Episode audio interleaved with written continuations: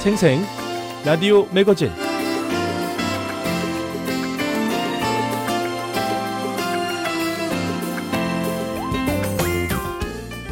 청취자 여러분 안녕하십니까? 미국 수도 워싱턴에서 보내드리는 VOA 방송 생생 라디오 매거진의 장량입니다.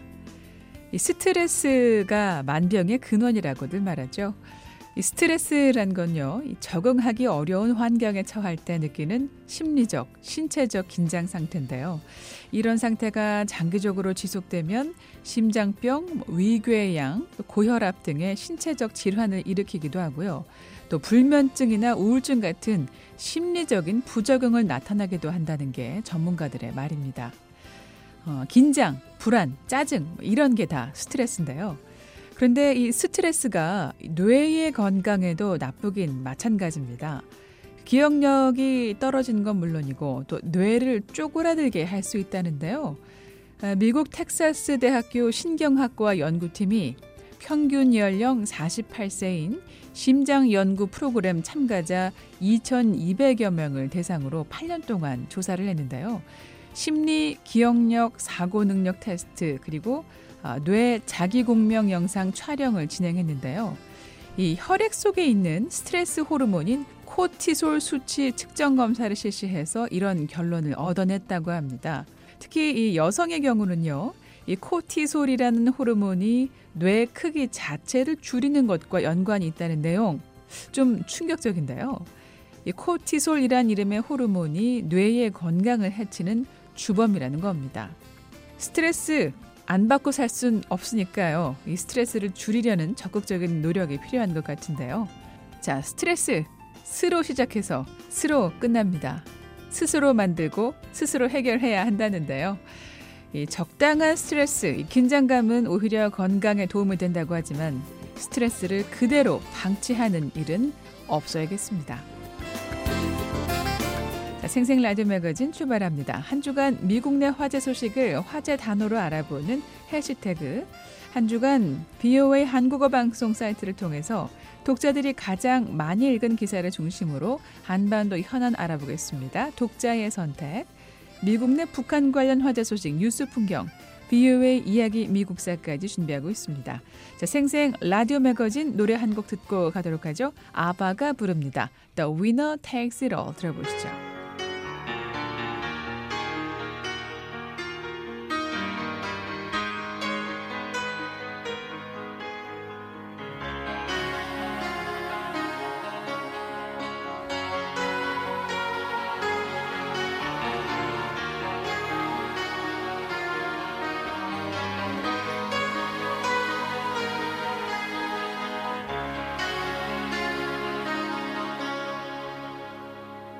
I don't wanna talk about things we've gone through, though it's hurting me. Now it's history. I played all my cards, and that's what you've done too. Nothing more to say, no more race to play. The winner takes it all, the loser standing small beside the victory.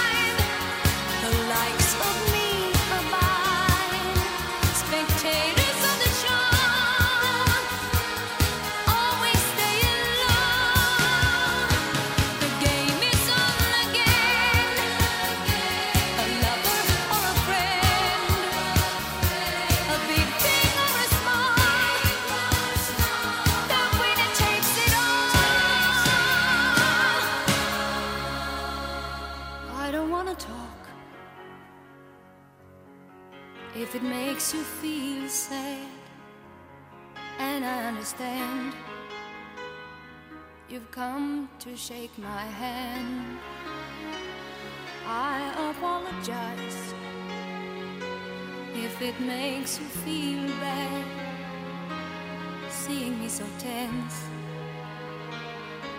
no self confidence. But you see, the winner takes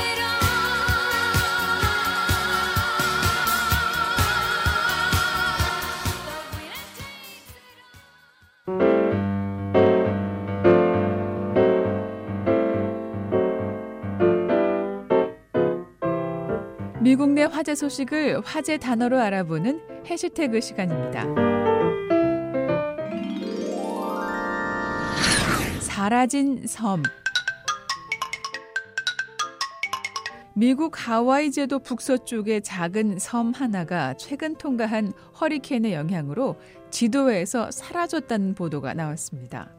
하와이 주도 호놀룰루에서 북서쪽으로 900km 떨어진 프렌치 프리게이트 모래톱에 있는 이스트 섬인데요. 이 섬의 면적이 4만 4,500제곱미터, 길이는 800m, 너비는 120m의 기다란 방파제 모양의 모래섬인데요. 지난 5월 촬영된 항공사진과 10월 사진을 비교했더니 모래섬이 지도상에서 없어졌다는 겁니다. 이 섬은 이달 초 카테고리 3등급의 위력으로 하와이에 접근한 허리케인 와칼라의 영향으로 바닷속에 묻힌 것으로 보이는데요. 이 섬이 사라진 것이 주목받는 이유는 세계적인 멸종 위기종 해양 포유류인 몽크 바다표범의 집단 서식지이기 때문입니다.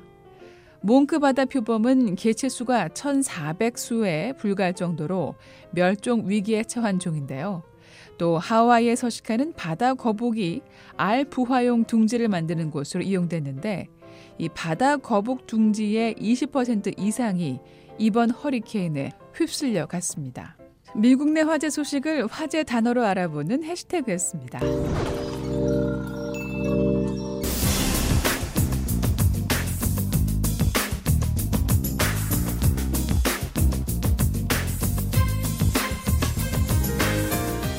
생생 라디오 매거진 어, VOA 방송 한국어 홈페이지에서 독자들이 한 주간 가장 많이 본 뉴스를 소개해드리는 독자의 선택 시간입니다. 박형주 기자 이번 주도 함께합니다. 안녕하십니까? 네, 안녕하세요. 예, 이번 주 또 가장 많이 본 뉴스부터 알아보죠. 네, 어, 프란치스코 교황 로마 가톨릭 교회 수장이죠. 네. 어, 프란치스코 교황과 문재인 한국 대통령이 남북한 화해 진전을 위한 대화를 나눴다고 교황청이 밝혔는데요. 안소영 기자의 보도입니다. 그레그 버크 교황청 대변인은 19일 프란치스코 교황의 방북 여부와 문 대통령과의 면담 내용을 묻는 VOA 기자의 질문에 바티칸 교황청 측에서는 많은 어, 지난 하지 18일이었습니다. 문재인 대통령하고 어, 그 로마 가톨릭 교회 수장 프란치스코 교황이 면담을 했습니다. 교황청에서 만남이 이루어졌죠. 네. 어, 그리고 이제 그 이후에 그 다음날 그레그 버크 교황청 대변인이 어, VOA 기자의 질문에 이메일을 보냈는데요. 네. 어, 프란치스코 교황의 방북 여부 또 문 대통령의 면담 내용 이런 것들이 이제 질문 내용이었습니다. 네. 여기에 대해서 바티칸 교황청 측에서는 많은 이야기를 하지 않았다라는 이런 이야기를 했고요. 음. 다만 교황과 문 대통령이 화기애애한 분위기 속에서 양국 관계에 대해서 이야기를 했고 특히 사회 문제, 교육, 보건, 남북한 사이의 대화 또 화해 증진을 위한 교회의 긍정적인 기여에 대해서 이야기를 했다 라고 어, 어떻게 보면 좀 원론적인 이야기를 음. 했습니다. 네. 이어서 교황과 문 대통령은 평화와 번영의 새로운 날을 열기 위해서 여전히 존재하고 있는 이 한반도의 긴장 상태를 극복하는데 필요한 모든 계획을 발전시키기 위해서 공동의 노력이 필요하다는데 깊이 공감했다라고 덧붙였습니다. 네. 자, 이날 가장 큰 관심이 그 프란치스코 교황이 김정은 국무위원장의 평양 방문 요청을 수락했는지 여부였죠. 네, 그렇습니다. 네. 어, 청와대가 밝힌 내용을 보면요.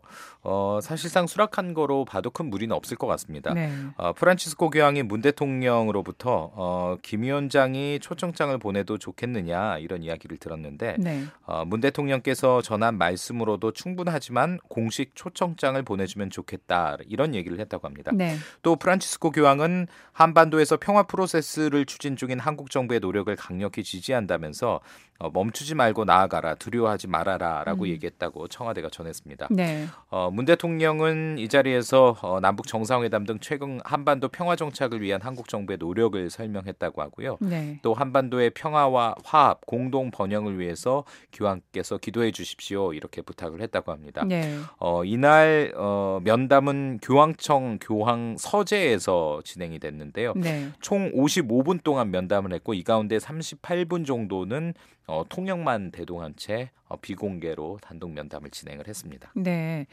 뭐 김정은 위원장이 공식 초청장을 보내주면 좋겠다라고 했지만 사실상 수락한 거로 봐야 되겠네요. 네, 그렇습니다. 어, 로이터 통신 등은 피에트로 파롤린 교황청 국무위원장이 18일 기자들에게 어, 교황이 방북 의지를 밝혔다면서 북한이 이를 공식화하는 초청장을 보내길 기다릴 것이다라고 이야기를 했습니다. 네. 그러니까 교황의 마음은 북한으로 많이 가 있는 것 같은데요. 하지만 그 가운데 음. 어떤 여러 가지 절차들이 있겠죠. 네. 또 교황의 방북을 위해 북한이 충족해야 할 조건이 있느냐는 질문에 이 문제는 차후 제기될 것이고 또 본격적으로 방문 가능성을 검토하는 단계에서 방북 성사 조건도 논의할 것이다 이렇게 얘기를 했다고 합니다. 네. 여기서 이제 방북 말하는 방북 성사 조건은 언론들이 이렇게 이야기를 하고 있습니다.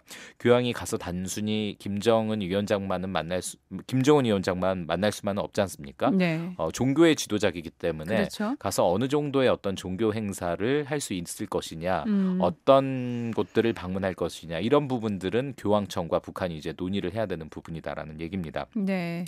또 파롤린 국무원장은 교황이 기꺼이 북한을 방문하겠지만 이런 종류의 여행에는 진지한 준비가 필요하다 이렇게 이야기를 했습니다. 네.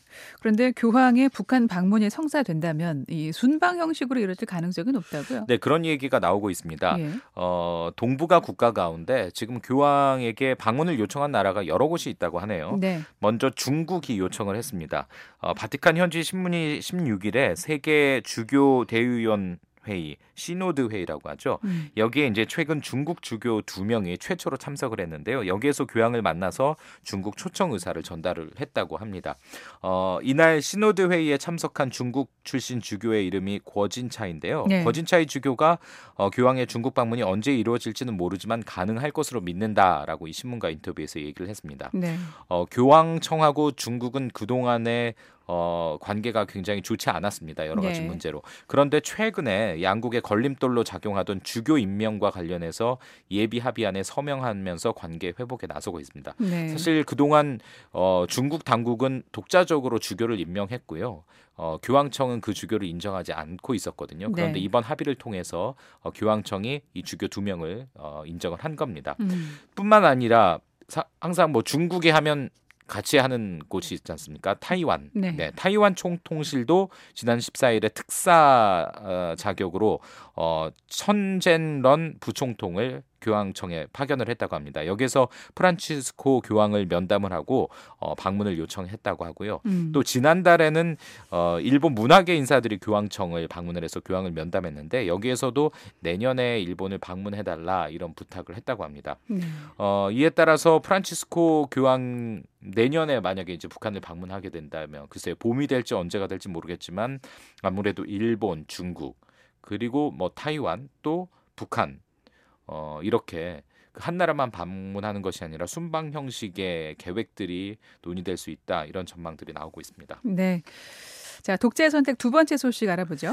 네, 한국 정부가 국무회의에서 국회 동의 없이 9월 평양 공동선언과 관련한 어, 군사합의서 비준안을 심의 의결을 했는데요. 여기에 대해서 논란이 불거지고 있다는 서울의 김영권 특파원 기사입니다. 문재인 한국 대통령이 23일 국무회의를 열어 지난달 평양 공동선언과 판문점 선언 이행을 위한 군사 분야 합의서 비준안을 의결했습니다.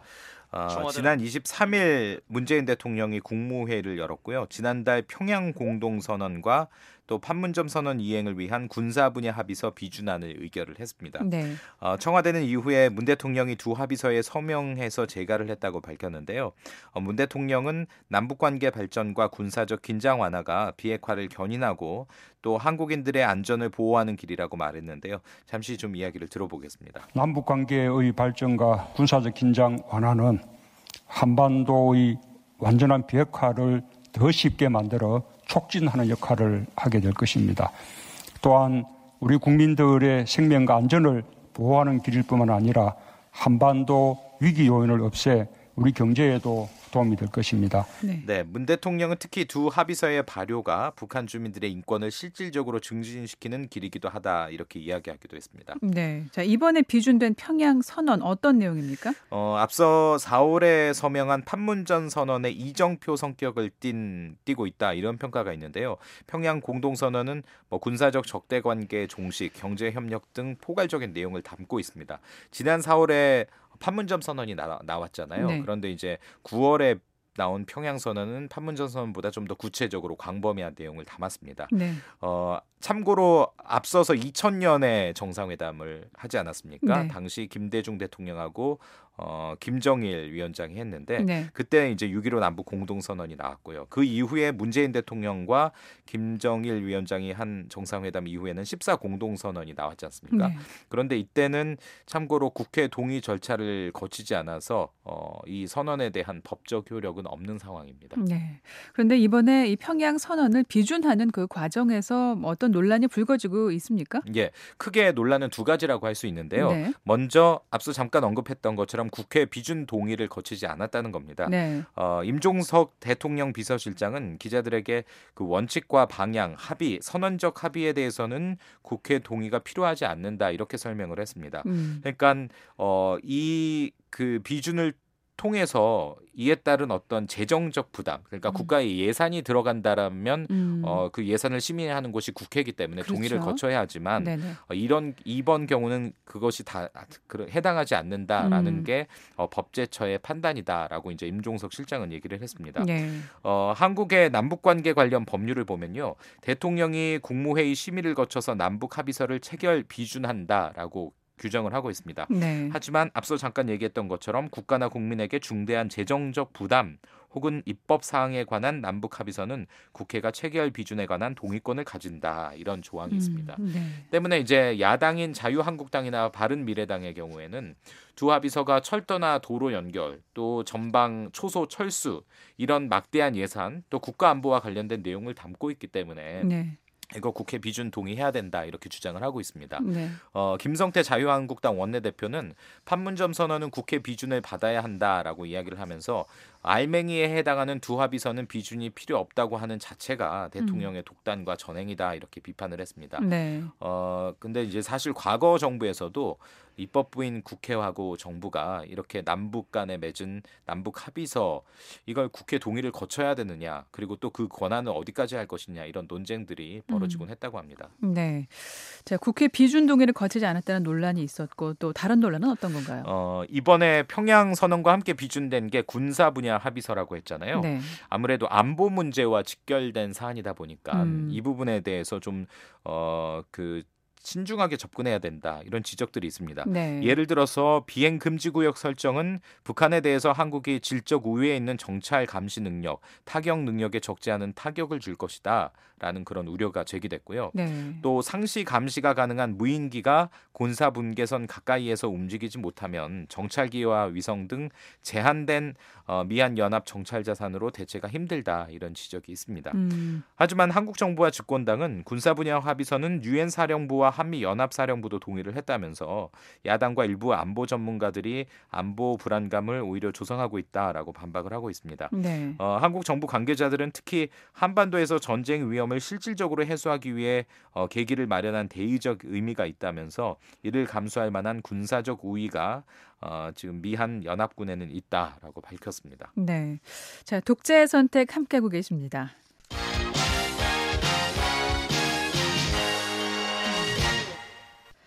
예, 독자의 선택 어, 세 번째로 많이 본 기사 알아봐야죠. 네, 북한이 최근 유엔 등을 통해서 주한 유엔군 사령부가 해체돼야 한다라고 주장을 했습니다. 네. 여기에 대해서 한국의 전직 장성들은 어떤 생각을 하고 있는지 김영권 서울특파원이 취재를 했습니다. 예비역 육군 대장인 김영식 합동군사대학교 명예교수는 19일 VOA에 북한의 유엔사 해체 요구는 어, 먼저 대체적으로 부정적인 의견이 적지 않았습니다. 네. 어, 예비역 육군 대장인 김영식 합동군사대학 명예교수는요. 유사시 외국군의 개입 근거를 차단해버릴 뿐만 아니라 유엔군 사령부와 궁극적으로 주한미군의 철수를 요구하려는 의도가 있다라고 얘기를 했고요. 네. 또 신원식 전 합참 차장은 주한미군에 미칠 수 있는 영향을 역시 우려를 했습니다. 네. 그러면서 유엔군 사령부라는 국제법적 지위가 없어지면 이게 주한미군 존재의 정당성 테두리도 약화될 수 있다. 이게 또 음. 한미 동맹에도 영향을 미칠 것이다. 이렇게 이야기를 했습니다. 네. 하지만은 유엔 사령부가 앞으로도 북한 남북한과 공조를 통해서 뭐 한반도 변화에 기여할 것이다라는 입장을 밝혔다고요. 네, 그렇습니다. 유엔 사령부가 최근 한반도 변화에 동참하게 된 것을 자랑스럽게 생각한다. 그리고 말씀하신 것처럼 남북한과 지속적으로 공조할 것이다. 이런 입장을 별도로 발피, 밝히기도 했습니다. 네. 지난 24일이 유엔의 날이었다고 하는데요. 네. 이때 어, 이런 성명을 냈습니다. 최근 국제사회의 외교적 노력 지원 등 역사적 순간들을 상기한다라고 얘기를 했고요. 네. 또 남북한과 국제사회의 교류를 통해서 외교적 대화를 진전시켰고 또 영내 평화 유지를 지원하는 등 유엔사의 역할을 강화했다 이렇게 자평을 했습니다. 네. 특히 유엔사 부사령관인 웨인 에어 중장은요 최근 한반도의 역사가 만들어지는 순간에 동참하게 된 것을 자랑스럽게 생각한다 이렇게 이야기를 하면서 남북과 지속적으로 공조해서 향후 유해 송환을 지원할 것이다라고 밝혔습니다. 네. 자, 그렇다면은 북한은 어떤 근거를 가지고 유엔사 해체를 주장하고 있는 건가요? 네, 어, 지난 12일 유엔 주재 북한 대사관 소속 김인철 서기관이 어, 유엔 총회 6위원회 회의에서 이런 발언을 했는데요. 네. 어, 긴장 완화와 평화를 향한 한반도 상황 전개에 근거해서 유엔사를 해체해야 된다 이런 얘기를 했습니다. 네. 그러면서 유엔사를 괴물 같은 조직에 비유를 하면서 이 유엔이라는 이름을 잘못 사용해서 유엔 헌장의 목적에 반하는 행위를 하고 있다 이렇게 이야기를 했습니다. 네. 또 지난 1975년 유엔 총회에서 유엔사 해체와 미군 철수를 명시했던 결의안이 만장일치로 통과됐다고 말을 했는데요. 네. 어, 당시 사실관계를 보면 어, 유엔사 해체 등을 담은 북한 측 결의안 하고요. 또 남북 대화 촉구 등을 명시한 한국 측 결의안이 이때 유엔 총회에서 모두 다 통과되기는 했습니다. 네. 어, 중국과 러시아도 지난달 유엔 총회에서 유엔사가 냉전 시대의 산물이다라면서 이제 북한의 목소리에 힘을 보탰습니다. 네. 어, 하지만 문재인 대통령은 지난달 평양 정상회담 직후에 연 기자회견에서는요. 종전 선언이 유엔사나 주한미군 지위에 영향을 주지 않을 것이라는 점에서 김정은 위원장도 동의했다라고 밝혔습니다. 네. 어, 이후 웨인 에어 유엔사 부사령관도 지난 5일 워싱턴의 한 세미나에서 완전한 비핵화가 이뤄질 때까지 정전 체제는 유지될 것이다. 즉 유엔사는 유지될 것이다. 음. 이런 입장을 다시 한번 확인했습니다. 네. 자, 독자의 선택 다음 뉴스 알아보죠. 네. 이 니키 헤일리 유엔 주재 미국 대사가 이 북한에 억류됐다 혼수 상태로 풀려난 미국인 오토 원비어의 사망 원인을 어, 고문으로 규정하고 사악한 행동이었다라고 비판을 했는데요. 네. 어, 관련 소식 함지하 기자가 취재를 했습니다. 헤일리 대사는 자신이 유엔 대사로 재직하며 경험한 사건들을 나열하면서 원비어 사망 문제를 언급했습니다. In North Korea, where American student Otto Warmbier was tortured to death. That was evil.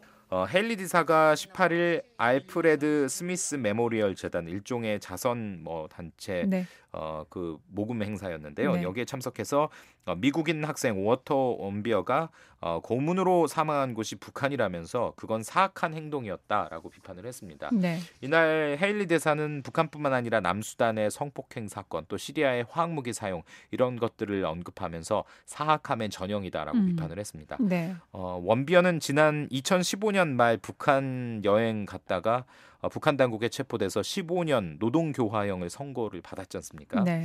이후에 지난해 6월에는 혼수 상태로 미국으로 돌아왔고요. 그리고 며칠 만에 운명을 달리했습니다. 당시 일각에서는 원비어가 북한에서 이 고문으로 혼수 상태에서 빠졌다 이런 의혹이 제기됐는데요. 음. 어, 공식적으로 확인된 사실은 아닙니다. 네. 다만 원비어의 부모가 북한 정권을 대상으로 소송을 제기를 했습니다. 아들의 사망 원인을 여기서 고문으로 지목을 했고요. 또 트럼프 대통령도 한국 국회에서 이 연설에서 북한이 원비어를 고문하면서 죽음에 이르게 했다 이런 이야기를 한 바는 있습니다. 그런데 이제 미국 정부가 공식적으로 어, 원비어의 사망 원인을 고문이다 이렇게 음. 이제 확증하지는 않았습니다. 네. 어, 이런 상황에서 헤일리 대사가 어, 원비어의 죽음을 고문이다 이렇게 이제 단정 지은 부분이 상당히 이제 주목됩니다. 네. 이 오토 원비어 씨의 죽음이 미국에서도 상당한 파장이 있었죠. 네, 그렇습니다. 이 원비어 사건은 미국 내에서 북한의 인권 실태에 대한 경각심을 갖게 하는 계기가 됐다라는 게 이제 많은 인권 전문가들의 분석이었지 않습니까? 네. 실제로 국무부는 어, 이 사건 이후에 미국인들의 북한 여행을 전면 금지하는 조치를 내렸고 또 9월에는 이 조치를 1년 더 연장하기도 했습니다. 네. 북한이 테러 지원국으로 재지정된 데에 대해서 또 김정은 국무위원장의 이복형 김정남이 살해된 사건 그리고 원비어가 사망한 사건이 주요하게 작용했다 이렇게 밝히기도 했습니다. 음, 원비어의 부모가 아들이 죽고 나서 뭐 고통과 충격에 대해서 언급을 했죠. 네 그렇습니다. 어, 원비어 씨의 아버지 프레드릭 원비어 씨는요 지난 10일 워싱턴 D.C. 연방법원에 제출한 19페이지 분량의 서면 진술서에서요. 네. 아들 오토가 북한에 억류된 이후 가족들이 견뎌야 했던 상황을 상세하게 기술하면서 북한 당국을 강한 어조로 비난을 했습니다. 네. 진술서에 따르면요. 웜비어가 어, 혼수 상태에 있다는 소식을 들은 건 그가 귀환하기 열흘 전쯤이었다. 음. 어, 아들 오토가 혼수 상태에 빠진 것으로 알려진 2016년 4월부터 집으로 돌아온 이듬해 6월까지 그러니까 1년이 넘는 시간 동안에 아들의 상태를 전혀 모르고 있었다 이런 음. 얘기입니다. 네. 특히 북한 당국이 2016년 12월 미 정부 고위 관계자들에게 아들이 건강하다라고 얘기를 했고 또 수개월 동안 국무부 등을 통해서 아들에게 이메일을 보내기까지 했다라고 이야기를 했습니다. 네.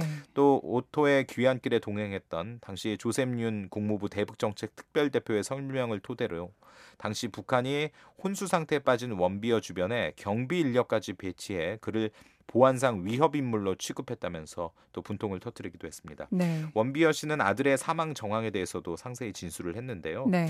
어, 미국으로 되돌아온 지 며칠 후에 담당 의사로부터 뇌 상태가 악화되고 있다라는 말을 들었고 네. 어, 결국 가족들은 치료 중단을 결정을 했다고 합니다. 네. 어, 그러면서 가족들은 아들이 이런 방식으로 살길 원치 않다는 걸 알았다고 덧붙였고요. 그리고 이제 며칠 뒤인 정확히 엿새 뒤였죠. 2017년 6월 19일에 사망을 했습니다. 네.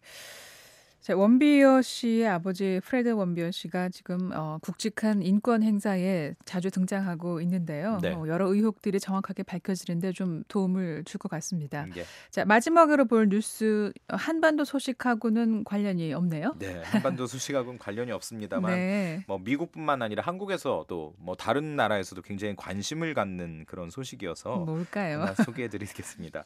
어, 저희 방송 듣는 분들은 조금 생소한 수도 있을 것 같은데요.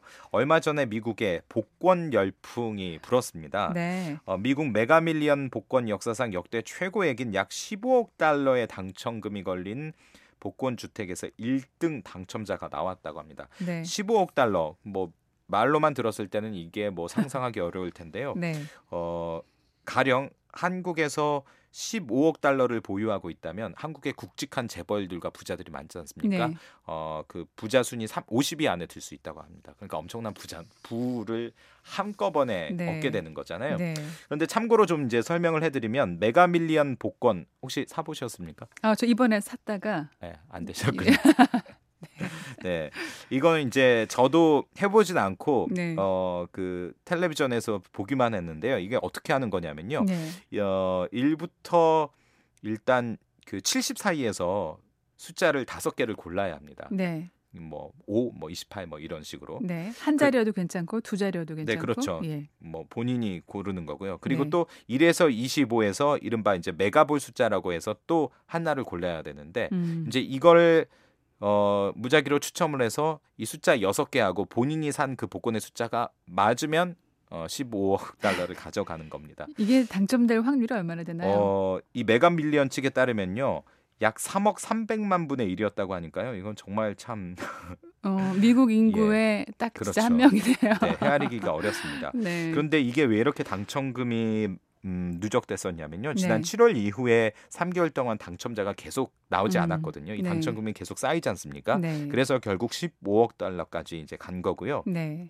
어, 사우스 캐롤라이나에서 이 여섯 자리 번호를 맞춘 이 복권 당, 복권이 팔렸다라고 이제 음. 보도에 나오고 있습니다. 네. 그런데 흔히들 이제 한 며칠 혹은 몇 주 후에는 복권 당첨자의 신원이 공개되기도 하는데요. 네. 이 사우스 캐롤라이나 주법에 따르면 어, 여기에서는 굳이 공개를 안 해도 된다고 합니다. 익명으로. 그렇기, 예, 예. 그렇기 때문에 1등 이 행운의 주인공이 영원히 공개되지 않을 수도 있습니다. 음. 참고로 이 많은 돈 어떻게 이제 가져가느냐. 예, 고민 아닌 고민을 좀 해보자면요. 네. 어, 만약에 현금으로 일시불로 가져간다면 세금 이런 거 떼고 음. 9억 달러를 수령할 수 있고요. 네. 아니면 29년에 걸쳐서 이걸 마치 연금 형식으로 음. 조금 조금씩 어, 12억, 15억 달러를 나눠서 받을 수도 있습니다. 박경주 기자 같으면 어떻게 받겠어요? 어, 저도 그런 고민을 많이 해봤는데요. 어, 저는 일단 한꺼번에 받을 받으면 뭐 하시겠어요? 사람 일은 어떻게 될지 모르니까 네. 일단 한꺼번에 받고 고민을 예, 하겠습니다. 네. 자, 메가 밀리언 복권은 참고로 미국 내 44개 주 그리고 워싱턴 DC, 미국령 버진 아일랜드에서 어, 판매가 된다고 합니다. 네. 자, 한 주간 독자들이 가장 많이 본 뉴스로 한반도 소식 플러스 그리고 네. 네, 미국의 화제까지 오늘 이번 주 알아봤습니다. 독자의 선택 함께 하셨고요. 오늘 내용 다시 한번 정리해 보죠. 예. 어, 문재인 대통령이 교황청을 방문해서 어, 프란치스코 교황에게 김정은 위원장의 방북 초청 의사를 전달했다는 내용 네. 그리고 또 교황청의 반응까지 전해드렸습니다. 그리고 한국 정부가 평양 선언을 비준한 가운데 어, 한국 내에서 불거지고 있는 논란들 정리를 해봤고요. 또 유엔사를 해체해야 한다는 북한의 주장에 대한 한국 내 전직 장성들의 견해 알아봤습니다. 그리고 니키 헬리 유엔 미국 대사가 어, 오토 웜비어가 고문으로 사망했다라고 다시 한번 어, 밝힌 내용까지 정리를 해봤습니다. 네. 자, 독자의 선택 박형주 기자였습니다. 고맙습니다. 네, 고맙습니다.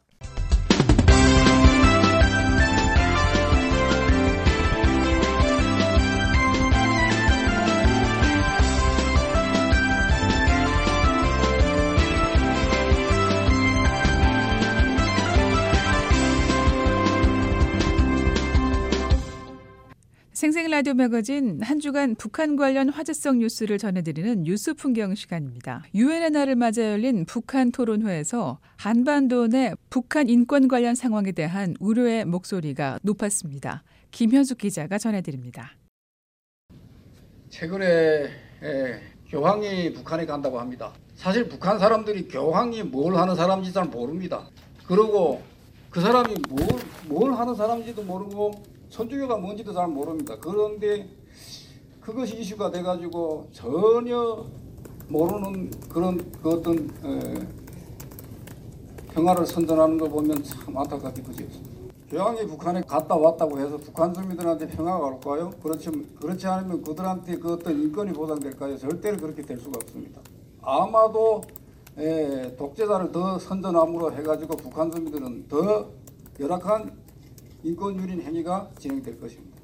한국 내 대북인권단체 노체인의 정광희 대표는 가톨릭교회 수장인 프란체스코 교황과 문재인 한국 대통령의 바티칸 회동 후 교황의 평양 방문이 이뤄질 가능성이 높아진 상황이 북한의 인권 상황을 악화시킬 거라며 우려했습니다. 지난 24일 유엔의 날을 맞아 열린 북한 인권 문제 토론회에서 정 대표는 이런 주장의 근거를 설명했습니다. 그 10명을 조사를 했습니다. 많은 사람을 조사할 수 있었지만 예, 뭐 여러 가지 조언을 해가지고 열명을 했는데 거기에 보면 에, 종교적 이유로 종교를 가졌다고 해서 지금 현재 정치범 수용소에 수감시켜 놨습니다. 그리고 먹고 살기 힘들어서 배고파서 탈북을 해서 한국을 오려고 하다가 예, 조국 반역자로 몰려가지고 지금 현재 수감된 사람들이죠. 그런 북한에서 인권을 말할 수 있을까요? 정 대표는 지난 2월 도널드 트럼프 대통령의 초청을 받아 백악관을 방문했을 때와는 다르게 북한 인권에 대한 관심이 없어졌다고 지적하며 유엔 총회의 북한 인권 결의안이 나와도 북한 인권은 나아지지 않았다며 실제로 인권이 개선될 수 있는 결의안이 나와야 한다고 강조했습니다. 정 대표는 또 한국에서는 북한 인권에 대해 전혀 말할 기회도 주지 않고 언론도 이를 다루지 않고 있다면서 한국 정착 후 정권이 네 번 바뀌었는데 북한 인권에 대한 관심과 활동 상황이 이렇게 나빴던 적은 없었다고 주장했습니다. 정 대표의 한국 내 상황에 대한 발언은 전 주중 미국 대사를 역임하고 빌 클린턴 대통령 집권 당시 국무부 동아태 차관보를 지낸 윈스턴 로드 전 대사의 질문에 대한 답변이었습니다. 로드 전 대사는 북한의 인권 유린 상황을 조명할 수 있게 만드는 탈북자들의 노력에 감사를 표하며 현재 한국에서 북한 인권 유린 상황에 대해 언급하지 못하게 한다는 말을 듣고 있다며 어느 정도인지 이날 토론에 참석한 탈북자들에게 물었습니다. 로드 전 대사는 그러면서 교황의 평양 방문은 부끄러운 일이고 김정은 위원장과 사랑에 빠졌다고 말한 트럼프 대통령의 말 역시 부끄러운 일이라고 말했습니다. 로드 전 대사는 김정은 국무위원장을 북쪽에 있는 괴물이라고 표현했습니다. Shame on the Pope for thinking of visiting North Korea. Shame on President Trump for falling in love with this monster in the north. 유엔 창설 70주년을 기념함과 동시에 세계 인권 선언 70주년을 맞아 열린 북한 인권 토론회는 유엔 총회를 앞둔 시점에 열린 만큼 북한 주민의 인권 개선 문제뿐 아니라 한국 정부의 북한 인권에 대한 무관심도 주목을 받았는데요. 미국 내 북한 인권 단체 북한 인권위원회 그렉 스칼라튜 사무총장은 이날 토론회 목적을 설명했습니다. 일단 제일 중요한 거는 저는 뭐 평화 프로세스, 뭐 대북 협상, 정상 외교를 바탕으로 하지만은 이 과정에 있어서는 특히 정치, 안보, 군사 이슈를 바탕으로 하고 인권 이슈를 예전처럼 조금 그렇게 많이 거론하진 않지만 뭐 이번엔 처음도 아니죠. 그 전에도 그랬고 우리 대북 인권 보호 운동가들이 그러한 현실을 너무나 잘 알고 있고 국제 사회가 특히 유엔 기구들이 어, 북한 인권 이슈를 자세히 거론하기 위해 이번 행사를 추진하고 있습니다. 스칼라튜 사무총장은 VOA에 한반도 평화 프로세스가 성공하려면 북한의 인권 문제가 희생돼선 안 된다고 말했습니다. 나중에 그 평화 프로세스를 성공적으로 이끌어 나가갖고 성공하고 나면 이 평화 프로세스, 남북한 화해 프로세스를 평가하려면은 일단 남북한 주민들에게 어떠한 영향을 미칠 것인지 그게 상당히 중요한 거거든요. 인권 이슈를 특히 북한 인권 이슈를 희생하면서 평화 프로세스가 성공할 수 없다고 말씀드리고 싶습니다. 스칼라튜 사무총장은 지금까지 대북 협상이 진행될 때마다 인권 문제는 가라앉고 있다면서 그런 만큼 유엔 총회 인권 결의안이 이전보다 약해지면 안 된다고 강조했습니다. 이날 토론에 참석한 한국 내 북한 인권단체 통일문화연구소 노희창 소장은 중동에서는 7년, 러시아에서는 2년간 노동자로 일했던 경험을 소개했습니다. 해외 파견 노동이 또 하나의 감옥이라고 말한 노 씨는 해외 파견에 나갈 때는 희망을 품고 가지만 돌아와서는 거의 폐인이 되고 병에 걸려 돌아와 치료도 못 받고 사망하거나 자살하는 경우도 허다하다고 말했습니다. 노 씨는 그러면서 러시아에서 함께 생활했던 친구의 이야기를 꺼냈습니다. 나는 죽기를 결심했다. 아파서보다 죽기를 각오했다고 라고 이제 말하는 것이었습니다.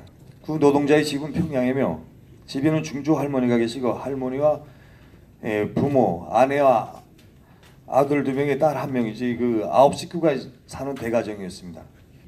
그는 자기 동료들에게서 러시아로 나가면 이제 그 돈을 벌 수 있다는 그 말에 가정을 위해서 집안의 모든 걸 다 가져다 바치고 해외 파견을 나왔으나 먼저 온 동료들이 먼저 온 동료들이 참상을 보면서 앞날이 보였던 것입니다.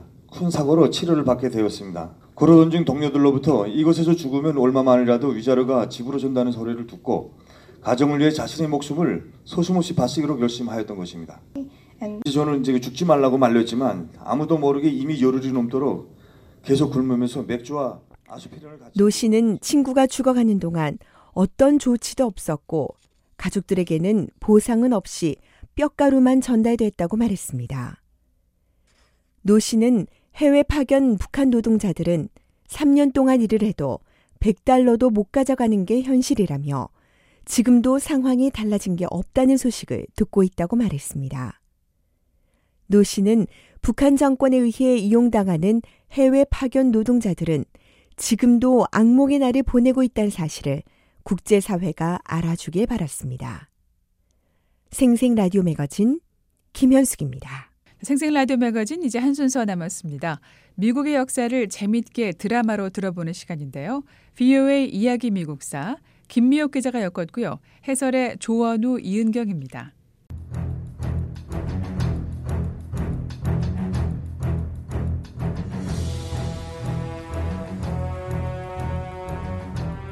VOA 이야기 미국사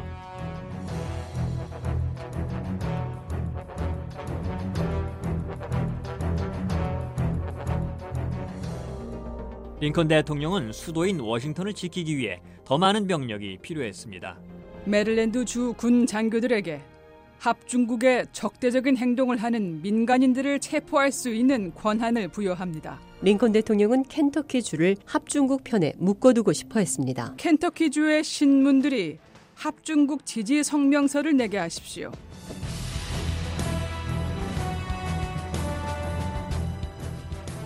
VOA 이야기 미국사 제 27부 미국의 남북 전쟁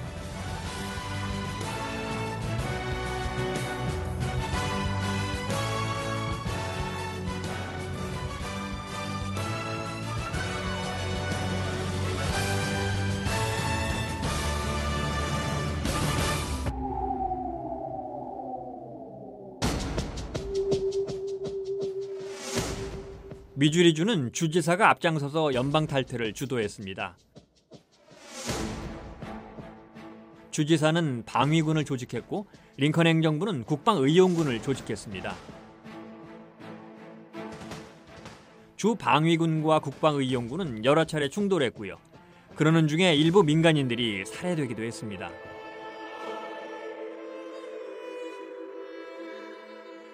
연방정부군은 주도에 있는 주청사 근무를 점령하고 주지사와 관리들을 몰아냈습니다.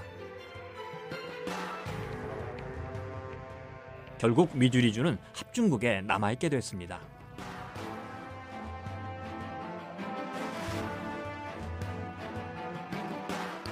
제퍼슨 데이비스 대통령이 이끄는 남부 연합의 수도는 처음에는 엘라바마의 몽고메리였습니다. 하지만 내전이 시작되고 몇 주가 지난 다음 남부 연합 의회는 수도를 버지니아주 리치몬드로 이전하기로 결정했습니다. 이들은 버지니아가 이번 내전에서 중요한 전쟁터가 될 거라고 믿었는데 그들의 생각은 옳았습니다. 남부 연합의 제퍼슨 데이비스 대통령이 새로운 수도인 리치몬드로 떠나기 이틀 전 합중국군은 버지니아로 침입했습니다. 합중국군은 워싱턴을 떠나 포토맥 강을 건너서 알링턴과 알렉산드리아 시를 점령했습니다. 단 한 발의 총성도 울리지 않았습니다.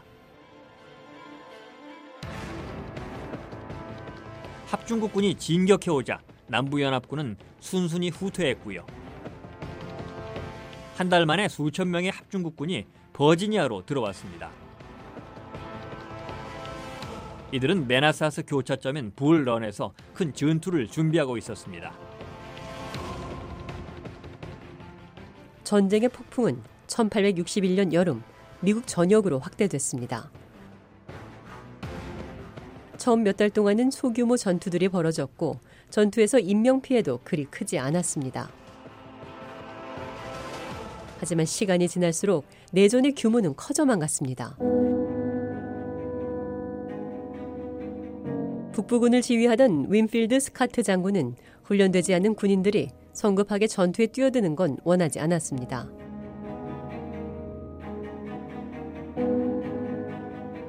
이 전쟁은 장기전이 될 겁니다. 저는 지금 수천 명의 병력을 보유하고 있고 시간이 지날수록 병력 수가 점점 늘어나겠지만 서두르지는 않을 생각입니다. 올해는 전투 준비를 하며 보낼 계획입니다.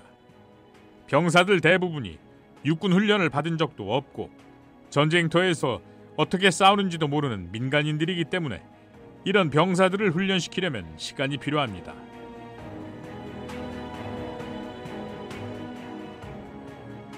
윈필드 스카트 장군은 군대에 필요한 소총과 탄약, 식량과 군복을 조달할 수 있는 보급망을 구축하는데 시간이 필요했습니다.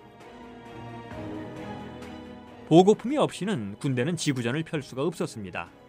하지만 북부에서는 스카트 장군이 지나치게 신중한 태도를 보인다며 불만의 목소리가 터져나왔습니다.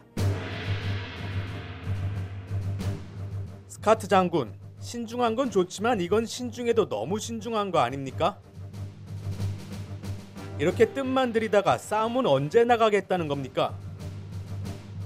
전쟁 초기에 남부연합은 병사들에게 지급할 소총도 모자랐다고 합니다. 그래도 우리는 군수 장비도 생산하고 보급품을 수송할 철도망도 가지고 있지 않습니까? 남부는 뭐 죄다 넓디 넓은 밭뿐이고 철도니 보급품 수송이니 뭐 하나 우리보다 나은 게 없는데 스카트 장군은 왜 맨날 훈련만 하면서 남북은 눈치를 보며 허송 세월을 보내는 건지 그 속을 통 모르겠습니다. 윈필드 스카트 장군에게 즉각 행동을 취하라고 요구하는 사람들은 단기전을 기대했습니다. 이들은 스카트 장군이 군대를 이끌고 리치몬드로 진격해야 한다고 주장했습니다.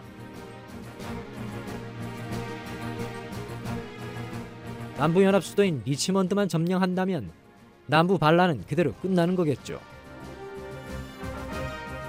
북부의 신문들은 리치먼드로 진격하자는 구호를 실었습니다.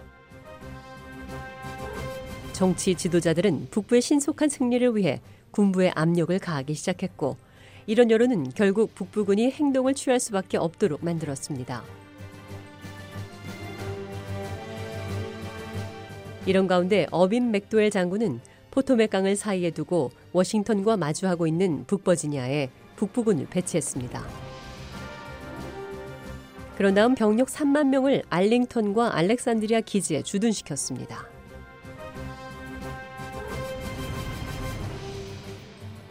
저는 남부군을 공격하라는 명령을 받았습니다. 뷰리가드 장군은 워싱턴에서 50km 떨어져 있는 철도 마을인 메나사스 접촉 지점에 병력 2만 명을 배치하고 있습니다. 문제는 하퍼스 페리 부근 쉐난더 계곡에 있는 조 존스턴 장군의 부대가 뷰리가드 장군과 합류할 수도 있다는 점입니다. 물론 존스턴 군의 두 배나 되는 우리 북부군이 존스턴 군과 뷰리가드 군이 합류하지 못하도록 압박을 가하고 있긴 하지만 그래도 신중하게 공격을 감행하겠습니다.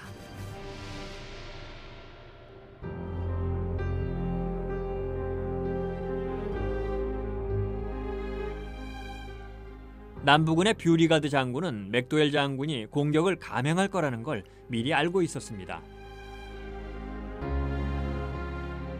남부군은 로즈 오닐 그리나우 부인을 정보원으로 북부에 침투시켰습니다. 그리나우 부인은 워싱턴의 정부 주요 관리들과의 친분을 이용해서 북부군 작전에 대한 정보들을 빼내 남부군으로 보냈습니다. 그린하우 부인은 뷰리가드 장군에게 곧 공격이 있을 거라는 정보와 함께 상원 군사위원회가 사용했던 북부군이 메나사스 접속 지점에 도달하는 경로가 그려진 지도 한 장을 보냈습니다.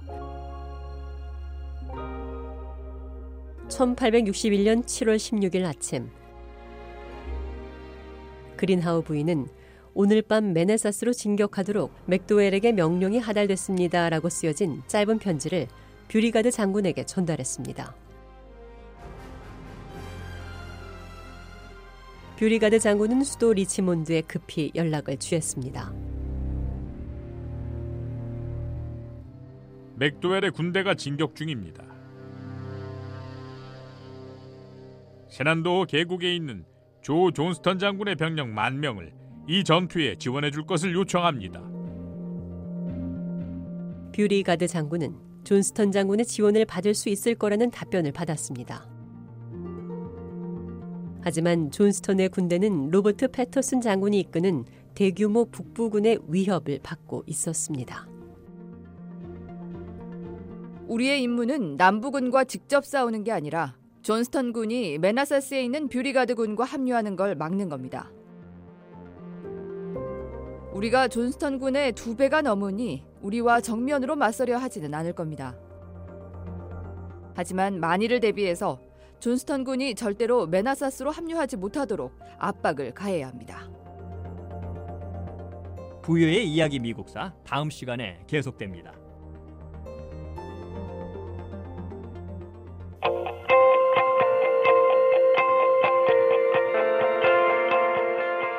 생생 라디오 매거진 오늘 준비한 내용 다 전해드렸습니다. 유익한 시간 되셨길 바라고요. 오늘 한 주도 알찬 계획으로 시작하시기 바랍니다. 자, 끝곡 크리스 영의 I'm Coming Over 들어보시죠. 생생 라디오 매거진 다음 이 시간에 다시 인사드리겠습니다. 지금까지 장량이었습니다.